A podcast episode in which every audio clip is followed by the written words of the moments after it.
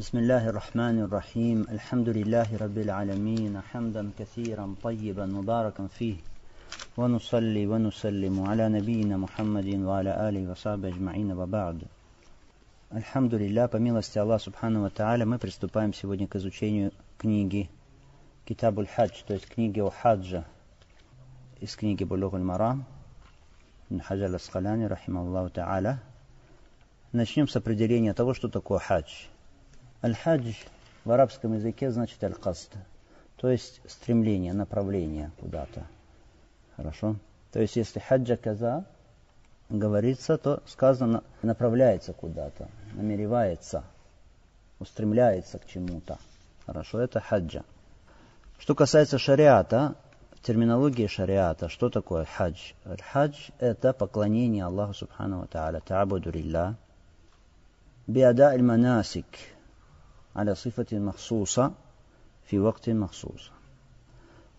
Это поклонение Аллаху Субхану Тааля путем выполнения определенных видов поклонения, определенных видов обрядов, аля сифати махсус, определенным образом, фи вактин махсус, в определенное время, специальное время. Можно еще добавить в определенных местах, в определенном месте для этого. Хорошо? Хадж – это один из столпов ислама. Это положение хаджа в религии, что это столб ислама. Обязательность хаджа, то есть фардия, обязательность хаджа – это вопрос, относительно которого нет разногласий среди всех тех, кто относит себя к исламу, то есть все мусульмане, единодушны, иджма, в том, что хадж является фардом, является обязательным. Причем это такой вопрос, который называется ма'лум бid-дарура. То есть известно это априорно, то есть всем известно это тем, кто живет среди мусульман, кто родился среди мусульман и живет в мусульманском обществе. Такая информация, что хадж это обязательно, это известно всем. Хорошо? Это известно всем. Поэтому, если человек, который живет среди мусульман, отвергает обязательность хаджа, хорошо, естественно, что это такой вопрос, который знают люди, хорошо, и он зная при этом, отвергает, то мы скажем что? Что это куфр. Если человек, зная, отвергает, обязательно хаджи это куфр. И поскольку это вопрос, который известен всем мусульманам, если он, живя среди мусульман, отвергает эту обязательность хаджа, то значит, это человек неверующий, это человек кафир. Почему? Потому что он опровергает, таким образом отвергает книгу Аллаха Субхану Тааля и сунну посланника, саллаху алейhi и иджма всех мусульман. По милости Аллаха Субхану Тааля, хадж, совершение его установлено всего лишь один раз в жизни. Алейкум ассалам. Всего лишь один раз в жизни. Это милость Аллаха Субхану Тааля и дар его. Почему? Потому что совершение этого вида поклонения имеет свои сложности. Если бы каждый год нужно было совершать хадж, то это было бы, было бы сложно. Во-первых, потому что сложно. Во-вторых, потому что если бы каждый год нужно было совершать хадж, то тогда возникло бы, конечно, возникли проблемы в тех местах, где совершается хадж, из-за того, что там скапливалось бы очень много людей. Потому что если бы все, весь мусульманский мир собирался бы там, то места бы, конечно, не хватило для всех. Поэтому, по милости Аллаха Субхану Таля, хадж совершается всего лишь один раз в жизни. Требуется от человека его совершение всего лишь один раз в жизни. Когда была установлена эта обязанность совершения хаджа для мусульман? Правильно, что это было в девятом или десятом году хиджры.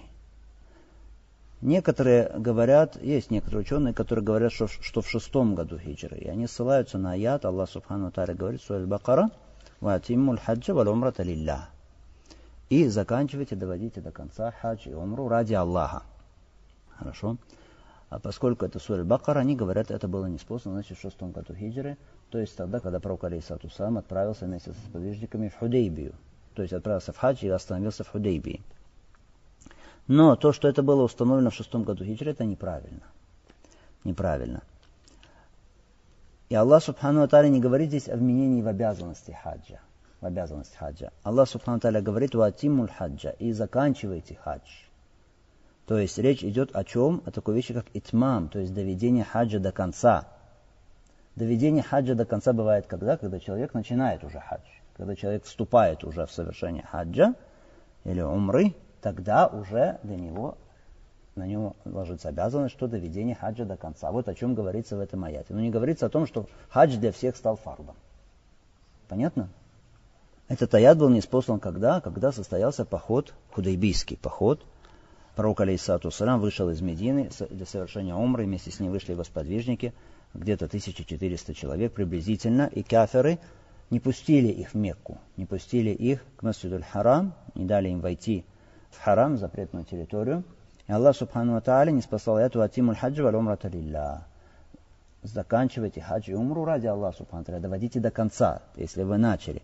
Фаин ухсиртум, дальше сказано. А если вам помешали, то есть нет у вас возможности продолжить путь, как в данном случае помешали, воспрепятствовали мушрики, пророку алейсалатум и сподвижникам войти в Мекку, если вам не дали, воспрепятствовали вхождению в запретную мечеть, Фамастейсера мин аль Тогда то, что можете, то, что легко вам из хади. То есть тогда вы должны принести в жертву да, животное аль-хади.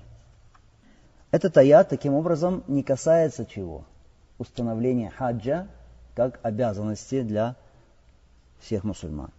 Этот аят касается чего? Обязательности доведения до конца начатого хаджа. То есть, если человек начал хадж, довести его до конца – если только, конечно, не возникли обстоятельства, воспрепятствующие э, тому, чтобы человек, воспрепятствующие тому, что человек закончил его, в таком случае нужно что принести в жертву аль-хади. Что касается вменения в обязанность хаджа уже мусульманам, то это в суре Аль-Имран Аллах Субхану Та'ala говорит «Валилляхи аля наси хиджуль бейти ман сабиля» На людях лежит обязанность ради Аллаха совершения хаджа к дому для тех, кто в состоянии сделать это, в состоянии преодолеть путь. Этот аят был неспослан в какой суре? В суре Аль-Имран. В суре Аль-Имран. В какой год? В год делегации Амаль Уфуд. Хорошо, в девятом году хиджры. Поэтому сказать, что в шестом году был хиджры установлен хадж как обязанность, мы скажем, что это что? Неверно. Значит, в девятом или десятом году хиджры. Еще что на это указывает? На это указывает еще следующее обстоятельство – Мекка в шестом году хиджры, находилась ли она под властью мусульман в то время? Нет. В то время и вплоть до восьмого года, года хиджры Мекка находилась под властью мушриков, многобожников, язычников. Они там управляли, они там господствовали, поэтому они-то и воспрепятствовали пророку алейсату сам сподвижникам войти в шестом году хиджры в Мекку для совершения умры. Поэтому из милости Аллаха Субхану Тааля, и это мудрость Всевышнего Аллаха, что Аллах не установил для мусульман хадж как обязанность, вплоть до того, как не была Мекка взята мусульманами. И не стала под властью мусульман, не вошла под власть мусульман. Потому что действительно было бы тогда сложно, если там они господствуют, власть их, и Аллах Субхану вменил бы это обязанность, как обязанность для мусульман, совершение хаджа, это было бы сложно. Это тоже указывает на что? На то, что это состоялось, значит, когда вменение в обязанность? В девятом или десятом году хиджры. Есть разногласия в девятом или десятом. Хорошо? Потом, и мы говорили с вами об этом раньше, мы должны знать, что Аллах Субхану Тааля, те обряды поклонения, которые Он вменил нам в обязанность, связал с тремя вещами – Хорошо. Или мы скажем с двумя вещами. Это совершение и оставление. То есть есть обряды поклонения, которые являются совершением, есть обряды поклонения, которые являются оставлением. Что касается совершения, то тут также обряды поклонения делятся на два вида. Амаль, то есть действие, где необходимо действие. Второй вид – базаль, то есть где необходимо расходование. Хорошо? Итак, значит, обряды поклонения делятся на две группы. Какие? Совершение, второе – оставление. Совершение, алейкум ассалам, совершение делится на амаль, действие, и базаль, расходование. Хорошо? Например, возьмем тагара, то есть очищение. Тагара – это что? Тагара – это амаль, то есть это действие. Во-первых, это совершение – фиаль. Во-вторых, это что? Амаль, то есть это действие. Хорошо. Есть ли там расходование имущества? Нет. Расходования имущества нет. Закат. Закат относится к какой категории? Амаль? Терк, оставление или действие? Нет. Относится к категории базаль. То есть трата, расходование того, что есть у человека. Ну, максимум какое тут может быть действие, что человек достанет деньги из кармана и даст бедному человеку. Но это не является, что здесь сутью. Или, может быть, если где-то бедняк живет далеко, и нужно эти деньги довести как-то таким, каким-то образом до него. Может быть, это какие-то, какое-то действие требует от человека, но это не суть здесь. Суть здесь расходование. Дальше, псиям, пост. Это к какой группе относится? Тарк. Это относится к оставлению. Почему? Потому что здесь человек оставляет то, что ему хочется, что хочет его душа, еда, питье, половые отношения и так далее. Это мудрость Аллаха Субхану Тааля, что Он сделал вот так вот обряды поклонения в исламе вот этими тремя группами. Разделил их вот Аллах Субхану Тааля в виде трех групп. Почему три вида таких? Для испытания рабов. Есть обряды поклонения, которые требуют оставления, которые требуют расходования, которые требуют действия. Почему так? Почему такие разные они? Почему три вида? Для испытания рабов. Почему? Потому что есть рабы, для которых легко совершать какие-то физические действия. Но когда от него требуется трата денег, для него это очень сложно. Хорошо? Наоборот, есть такие люди, которым лучше он отдаст деньги, что у него есть, лишь бы ему не делать ничего. Хорошо? Или пост, например. Есть такие, которым оставить то, что он любит, еду, питье, для него лучше он отдаст деньги, лучше он откупится, лучше он э, что-то сделает, но он не будет оставлять то, что ему любимо. И Аллах Субхану испытывает поэтому людей. Каждому приходится сделать что-то, что для него сложнее. Хорошо? Некоторые люди говорят, пропаститься один день мне труднее, чем я буду целый год совершать что-то, какие-то действия. Поэтому некоторые уляма сделали истихсан. Истихсан, то есть как бы посчитали, что это хорошо. На самом деле это нехорошо. Рассказывают, что один из правителей, или может быть это был халиф, или один из правителей, на нем лежала обязанность освободить раба.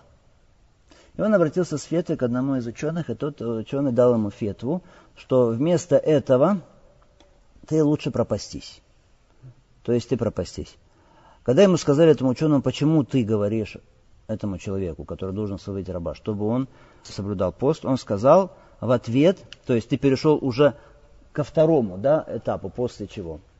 После освобождения, потому что сначала нужно освободить раба, если не можешь, потом что уже пост. Почему ты перешел к посту? Он сказал, потому что пост для этого человека сложнее, чем отпустить раба.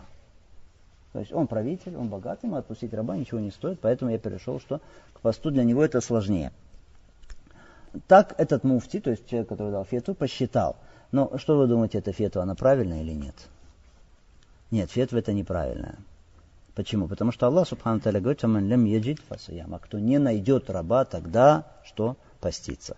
Поэтому, если он посчитал это хорошим, на самом деле это не, не является хорошим, потому что Аллах Субхану Таля по своей мудрости установил именно так. Аллах Субхану Таля разве не знает состояние своих рабов и положение их?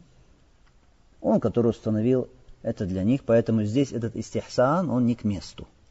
Хорошо? Как бы то ни было, есть люди, для которых сложно оставить привычное, еду, питье или э, никах, то есть половые отношения. Есть люди, для которых сложно расходовать, есть люди, для которых сложно что-то делать. Поэтому рукны ислама и обряды ислама, они вот такие вот разные, вот этих вот трех видов. Первое это значит что? Амаль бадани, то есть какие-то физические действия. Второе это что? Базлюн мали, расходование имущества. И третье что? Тарк, то есть оставление того, что человеку привычно. Некоторые уляма говорят, что еще есть четвертый вид. Четвертый вид – это такие виды поклонения, которые являются смешанными. То есть они в себя включают и одно, и второе. Или, может быть, первое, второе, третье. Хорошо? Хадж. Хадж может быть примером. Хадж может быть примером. Потому что человек, ну, прежде всего, это какое вид поклонения? Это амаль, это действие. Хорошо? Может быть также расходование имущества. Но здесь не всегда. То есть мы не можем так сказать, что это обязательно расходование имущества. Может быть и не быть расходованием имущества. Может быть кто-то дал человеку деньги, и он за чей-то счет поехал в хадж, например. Кто-то может сказать, ну нужно же хади резать. Тоже не всегда хади. Хорошо.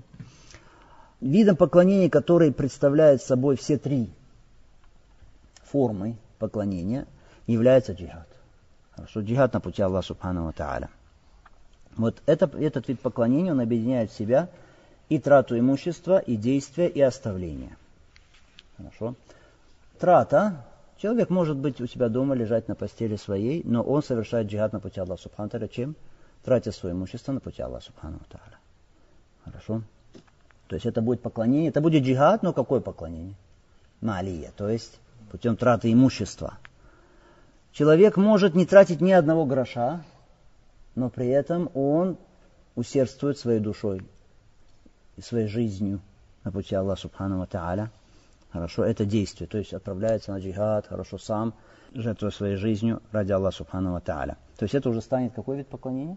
Падани, то есть физические какие-то действия. Может быть вместе человек, чтобы поехать ему отправиться, ему нужно снаряжение, он покупает снаряжение, ему нужно там лошадь, ему нужно еще что-то, хорошо. Он покупает все это, и получится для него объединиться вместе что? И трата, и действие. А есть тарк здесь, конечно, есть тарк. Оставление есть, потому что человек, который отправляется для сражения на пути Аллаха Субхану он оставляет то, что привычно. Ему оставляет свою семью, оставляет своих детей, своих детей. Более того, он, собственно говоря, здесь есть намек или указание вообще на оставление всего мира. Всего дунья. Хорошо? Потому что человек, он поставляет свою шею здесь. И, может быть, э, враг убьет его, или отрежет ему, отрубит ему голову. Конечно, это он не сам хочет, чтобы ему отрезали голову, но так или иначе есть риск здесь. Поэтому здесь есть и торг, оставление, здесь есть и трата имущества, здесь есть и что? И действия физические. Таким образом, аля-амаля таклифия, то есть действия, которые установил Аллах Субхану Тааля, или деяния, которые установил Аллах Субхану Тааля, они делятся вот на эти виды, которые мы сказали. Это мудрость Аллаха Субхану Тааля, чтобы люди выполняли все виды поклонений, которые от них требуются, неважно, из какого они вида. Дальше перейдем к вопросу о достоинстве хаджа. И Ибн Хаджар назвал главу первую здесь, в этой книге, Китабуль Хадж, назвал ее Бабу Фадли, Вабаяни Мафурид Али. А, глава о достоинстве хаджа и разъяснение того, для кого хадж является обязательным. Это первая глава. Так мы сказали с вами, что такое хадж. Достоинства хаджа велики и много пользы от хаджа, и Аллах Субхану Тааля говорит в Коране, сур Аль-Хадж, ليشهدوا منافع لهم ويذكروا اسم الله في أيام معلومات على ما رزقهم من بهيمة الأنعام. Чтобы они были свидетелями пользы для них и поминали имя Аллаха в определенные дни, в известные дни, над тем, чем наделил их Аллах из скота.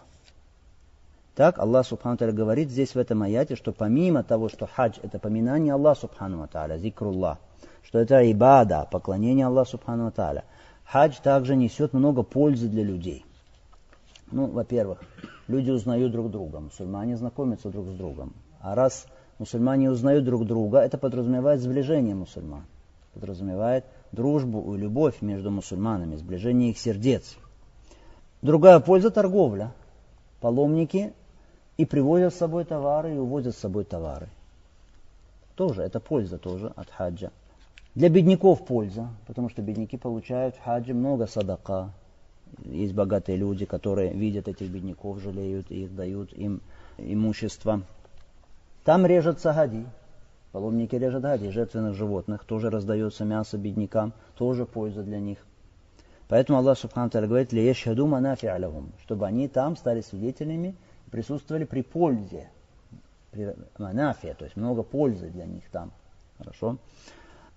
Вот это слово манафия, это не просто множественное число от пользы, слово польза. Это называется сыгату мунтахаль. Сыгату джумуа. То есть это предельное множественное число. Не просто множественное число, а предельное множественное число. То есть самое множественное число из всех множественных чисел. Хорошо, манафия по-арабски. То есть много пользы. Если подумать, то еще можно упомянуть многое. Арсамин на уроке поручил когда сказал эти слова, поручил одному из тулябов, из студентов, э, чтобы он поискал и собрал, сколько есть пользы в хаджи. Что разное. Еще какая польза? Великая польза – это то, что человек, совершающий хадж, вспоминает о Йомуль Кияма, о судном дне. Хадж является напоминанием о судном дне. Почему? Потому что люди все в одинаковой одежде. Все в одинаковом виде. Не определишь там, кто богат, кто беден. Все в одинаковой одежде. На всех два белых полотна. Все, больше ничего нет. Поэтому это напоминает судный день. Потом люди толпой идут все в одном направлении. Все устремляются к одному месту. Как в судный день все люди будут идти к махшару, к месту сбора, так и здесь тоже люди все идут к месту сбора. Напоминает судный день людям. Когда посмотришь в день Арафа на дороге Арафата, вспоминает человек сразу судный день, как люди будут идти к махшару. Вторая часть названия главы говорит «Нухаджар вабаян манфурид алейхи хадж», то есть раз, разъяснение того, для кого хадж является обязательным. Хадж становится обязательным при пяти условиях. Хадж становится обязательным при пяти условиях. Первое условие – это аль-булух, то есть совершеннолетие. Несовершеннолетний для него хадж не является обязательным. Второе слово аль-акль, то есть наличие человека рассудка. Умалишенный для него не является хадж обязательным. Ислам, мусульманин. Человек должен быть мусульманин. Следующее условие аль-хуррия, свобода. То есть не раб, свободный. И следующее условие, последнее, это листита, то есть возможность. Возможность.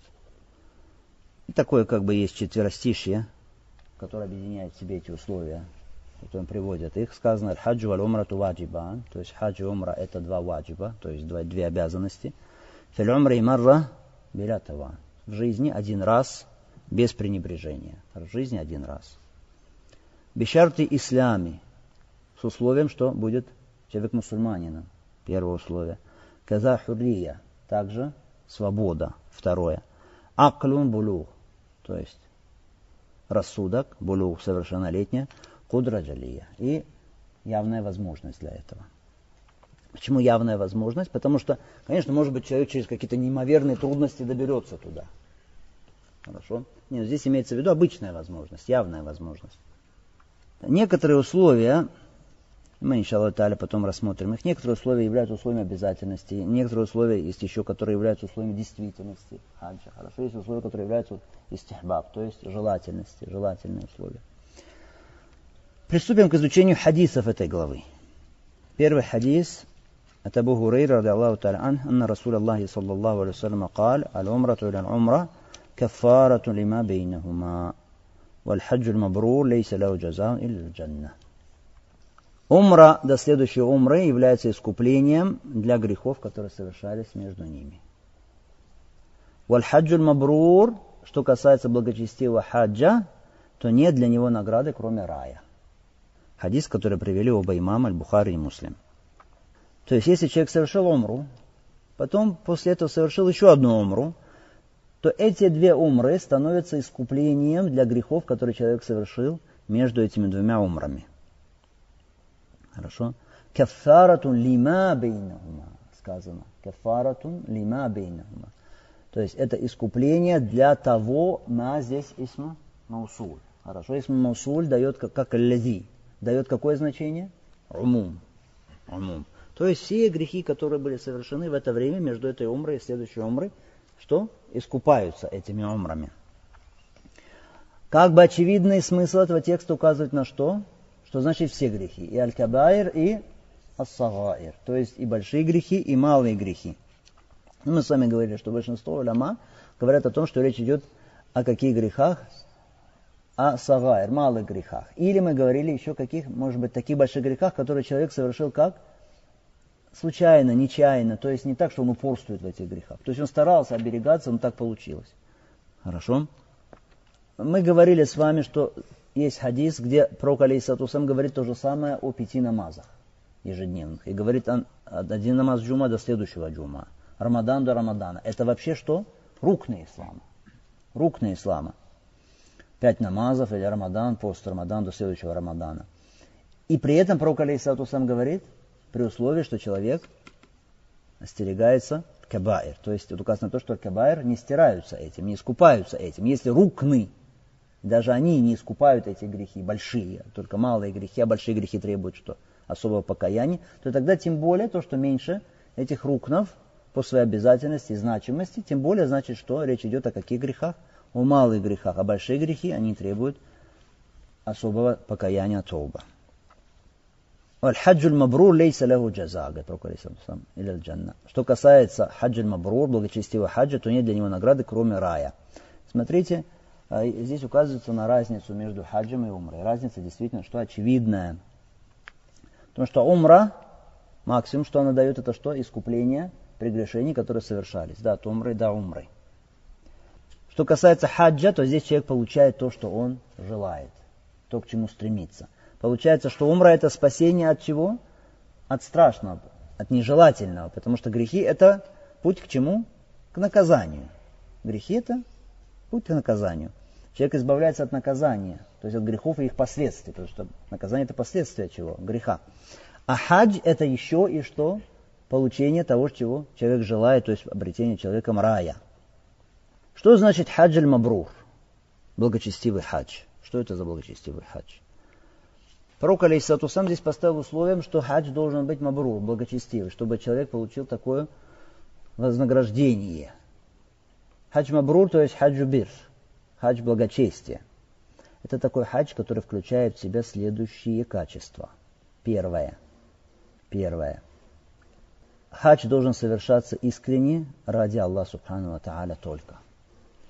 Хадж должен совершаться искренне ради Аллаха Субхану Тааля так, чтобы побуждением для хаджа не было что-то другое, помимо желания заслужить довольство Аллаха Субхану Тааля, и лика Аллаха Субхану Тааля.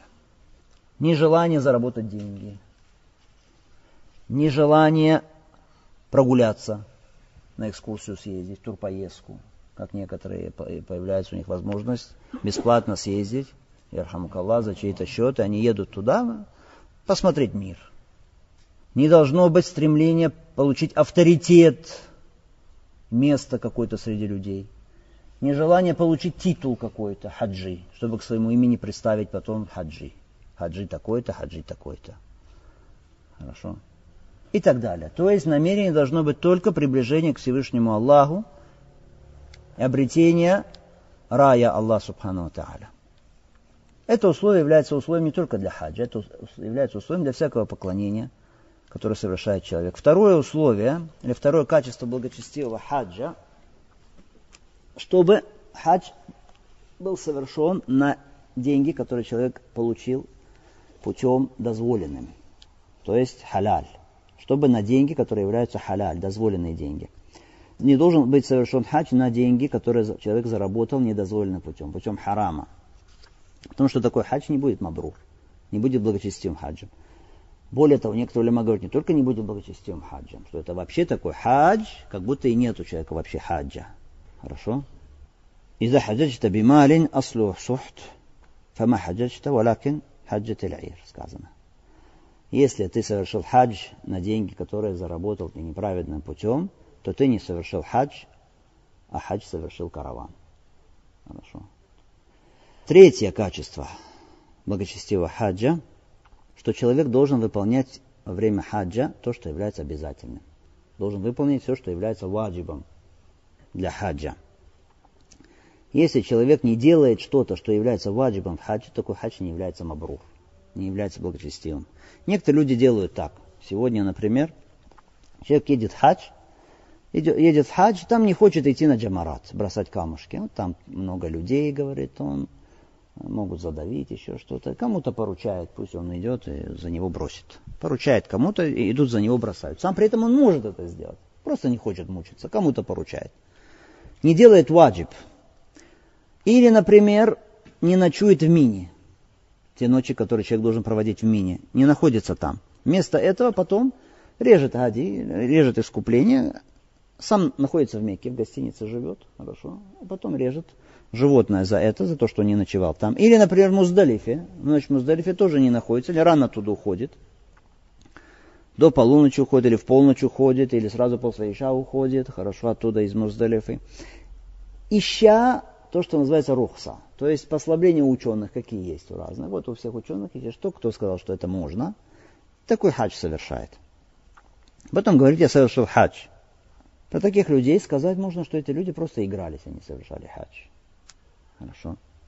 Что за хадж, если человек ночует в Мекке, в гостинице, в Мине находится, из Муздалифы уезжает после Иша или там в полночь, На джамарат не ходит, кому-то поручает, те ходят за него, бросают. Потом говорит, ай, ничего, я зарежу животное за то, что не ночевал там, или за то, что из Муздалифа уехал. Таким образом, из условий того, чтобы хадж был мабру, что человек должен сделать то, что является ваджибом, то, что является обязательным. Мы должны знать, что у человека нет выбора сделать ваджиб или зарезать животное. Нет такого. Фидия, искупление или делать то, что является ваджибом. Нет, ты должен совершать ваджиб. Нет выбора. Аллах Субхану не дал такой выбор. Можешь сделать ваджиб, можешь не делать вместо этого фидия. Животное зарежь и все. Нет такого выбора. Мы говорим, если человек не сделал ваджиб по какой-то причине, тогда что? Фидия. Тогда искупление. Тогда говорят ему зарежь это животное для искупления. А так, что до этого у тебя есть выбор, можешь сделать ваджиб, можешь не делать ваджиб. Хорошо, постой на арафа, хорошо, потом соверши таваф, сделай сай и все, до свидания. Хорошо, а вместо того, чтобы ночевать в мини, ты зарежешь животное, или Муздалиф уйдешь рано, зарежешь животное, на джамарат не ходи, зарежешь животное, нет. Это какое было условие и качество благочестивого хаджа? Третье. Третье. Четвертое качество благочестивого хаджа – что человек должен остерегаться того, что запрещено. Отстраняться от того, что запрещено во время совершения хаджа. Аллах Субхану Таля говорит в суре Бакара, فمن فرض فيهن الحج فلا رفث ولا فسوق ولا جدال في الحج. Тот, кто вознамерился совершить в эти месяцы хадж, то ля рафаса, валя фусука, валя джидаль. То значит нет половой близости, пока человек в храме, да?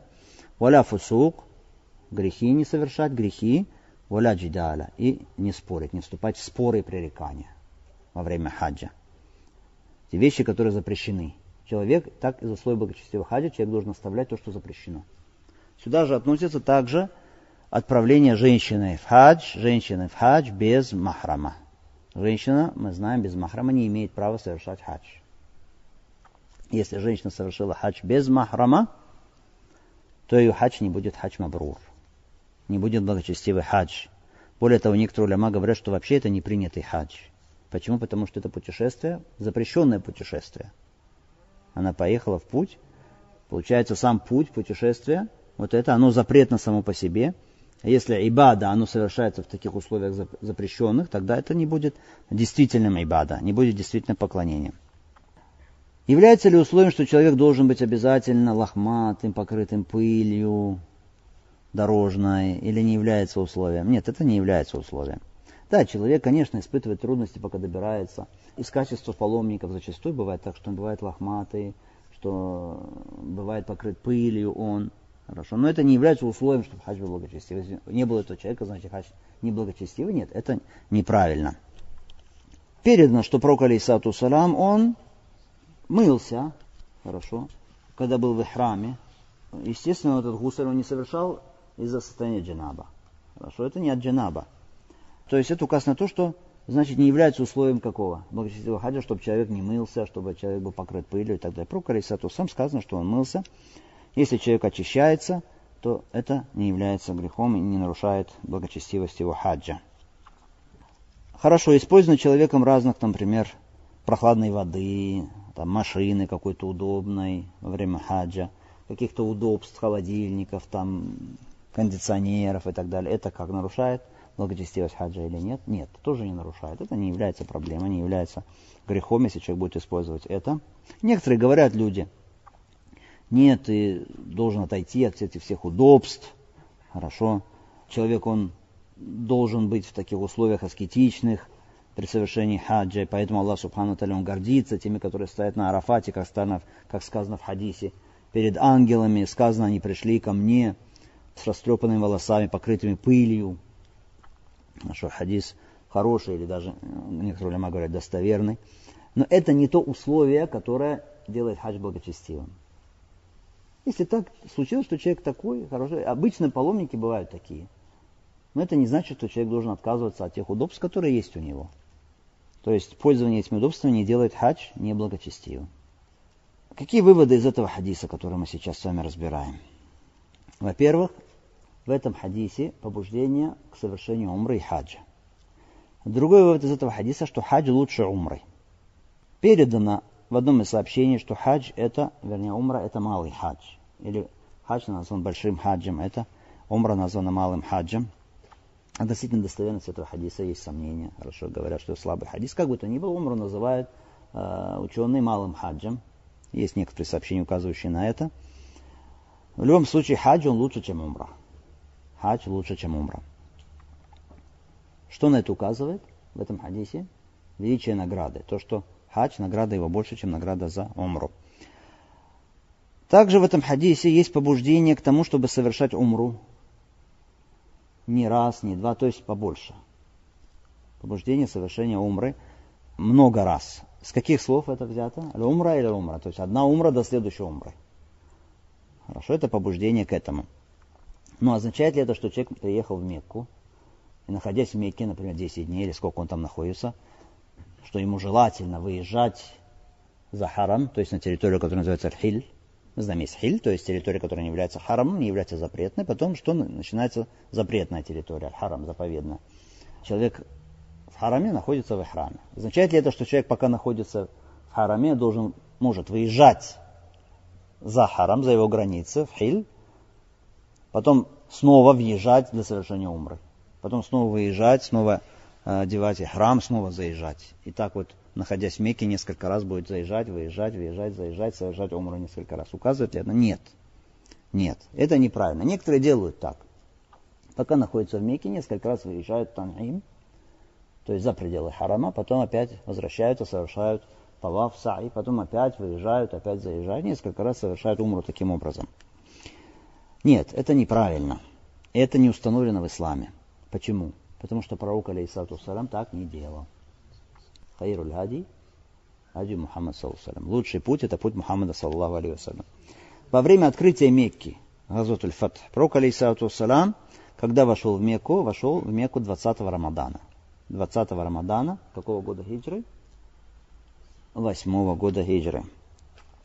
Пророк, алейхиссалату салам, за 4 дня он закончил то, что связано с открытием Мекки, потом еще был 6 дней там, находился в Мекке, до того, как закончился месяц Рамадан, мог ли пророк Алисатусам выезжать в Танаим, потом опять заезжать и снова делать умру? Мог. Но делал ли он? Так нет, не делал.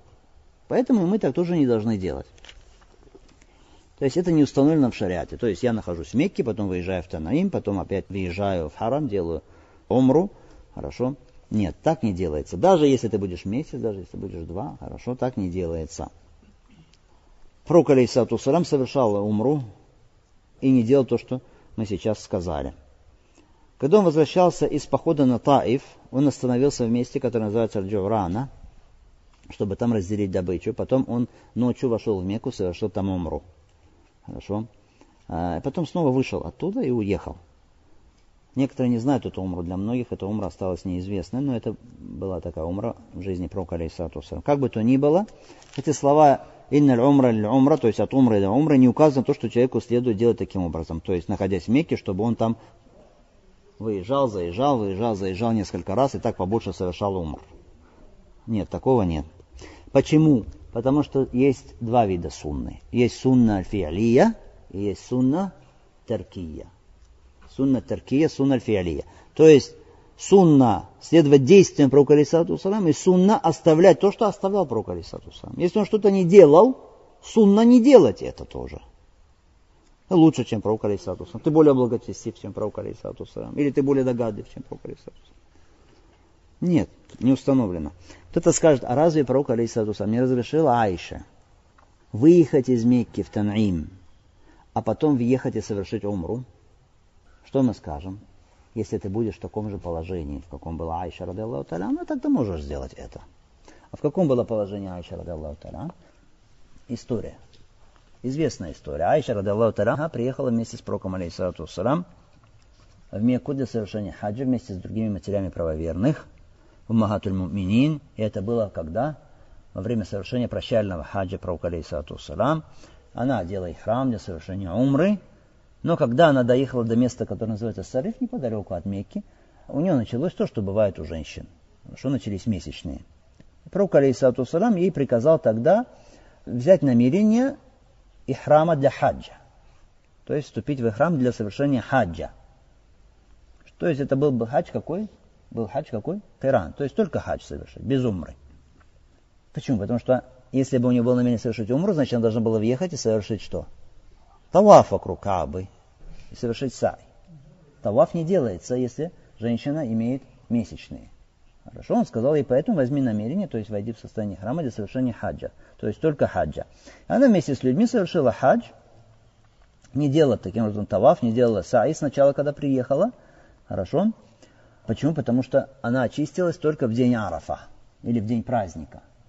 Потом, когда она очистилась в день Арафа или в день праздника, после этого она уже сделала то, что делают люди, потом она сделала таваф, да, Потом она сделала что? Сделала сай. Не, не тот сай, который делается таваф при умре, хорошо, а том, который делается уже в день праздника после Арафата. Хорошо. Потом, когда хадж закончился, это была 14 ночь. В мини бывают паломники когда? Ночь какую? С 10 на 11, с 11 на 12, с 12 на 13, 13 что? На 14. Еще раз. Арафа из Муздалифа уезжают, потом что? Из Муздалифа едут в Мину после Арафа, 9 числа Арафа, потом едут куда? В Мину. Хорошо. После Муздалифа едут в Мину. Хорошо. И там бывает 10 и бывает потом что? Три дня? Три дня Ташрика. То есть 14 ночь, уже когда была потом 14 ночь, она сказала, что, э, рады Аллаху Таляна, что она хочет также совершить умру. И стала настаивать. Пророк, алейсалату салам, сказал ей тогда, что в принципе твой таваф, который ты совершила, твой сай, который ты совершила между Сафой и Марвой, для тебя это считается, что и хаджем для тебя и умра. То есть вмещает в себя и хадж, и умру, пророк То есть по награде ты получила, потому что это по независящим от тебя причинам ты не совершила умру. Поэтому по награде ты получила умру. Но она стала настаивать, что все люди возвращаются с хаджем с умра, а я только возвращаюсь с хаджем. Поэтому я хочу тоже совершить умру. Пророк, алейсату тогда приказал ее брату, Абдурахману Абу Бакру, Абдурахман Абу Бакр, чтобы он выехал вместе с ней в Танаим. Хорошо. И он сказал, выйди вместе со своей сестрой из Харама, и потом там пусть она возьмет намерение совершить умру и э, едет в Мекку совершит умру. И он вышел вместе с ней, и она потом вошла в состояние храма для совершения умры, вошла в Мекку, совершила таваф, исай, потом уже вернулась домой, имея умру, имея хадж. И вот они говорят, разве эта история не указывает на то, что можно, значит, выезжать и заезжать? Мы скажем, нет. Если у тебя такое же состояние, как у Айши Радалла, тогда можешь тогда. Иначе нет. Хорошо. Что еще указывает в этой истории, является доводом, наоборот, против того, что говорит человек, который говорит о дозволенности этого. То, что кто был с Айшей Радалла Ее брат Абдурахман Аббакр. Разве он совершал умру? Он выехал вместе с ней в Танаим. Разве он въехал тоже совершал умру? Нет. Только Айша Радалла Тарана. Если бы это было благо, сподвижники бы делали так, однако они этого не делали. Более того, передано, что Ата, он сказал по этому поводу, по поводу людей, которые делают это, он сказал, разве они получат награду или они получат грех? То есть даже наоборот сказал, что за это люди получают грех. И на самом деле в этом есть и много вреда тоже. Много вреда для других людей. Потому что представьте себе, сколько людей бывает во время хаджа там, Масджидуль Харам, во время тавафа, и если люди все вот так будут выезжать, заезжать и снова совершать таваф, из-за этого происходят проблемы там потом. Происходит большое скопление людей. Те люди сами утомляются и другим вредят. Поэтому делать этого не следует. Шейх Самин рассказывает случай, что он увидел человека, который совершал саи, то есть между Сафа и Марва, и у него была побрита половина головы. Побрита половина головы. То есть половина головы белая, говорит, ну как бумага, вторая волосы на ней. Я спросил, как это так, почему так? Он сказал, потому что это за умру, которую я совершил вчера, а вот эти волосы, хорошо, за умру, которую я сегодня делаю. Оставил так. Еще Самин говорит, смотрите, как шейтан играет с людьми. Плод невежества такой. Люди должны учить друг друга, объяснять друг другу, что это неправильно. Хорошо, а когда тогда можно совершить еще раз умру? Критерий какой? Имам Ахмад, он установил критерий для этого, Дабит. Он сказал, это хороший критерий, он сказал, когда голова почернеет вновь. Хорошо? Если голова почернеет, тогда можно. Что значит голова почернеет? Почернеет голова, то есть вырастут волосы. Хорошо? Если вырастут волосы, значит уже что можно их укорачивать или можно их сбривать. А если нет волос, как ты будешь их укорачивать или как ты будешь их сбривать? Хорошо? Это очень хороший критерий. Это что касается этого хадиса. وصلى الله وسلم على محمد وعلى آله وصحبه أجمعين الحمد لله رب العالمين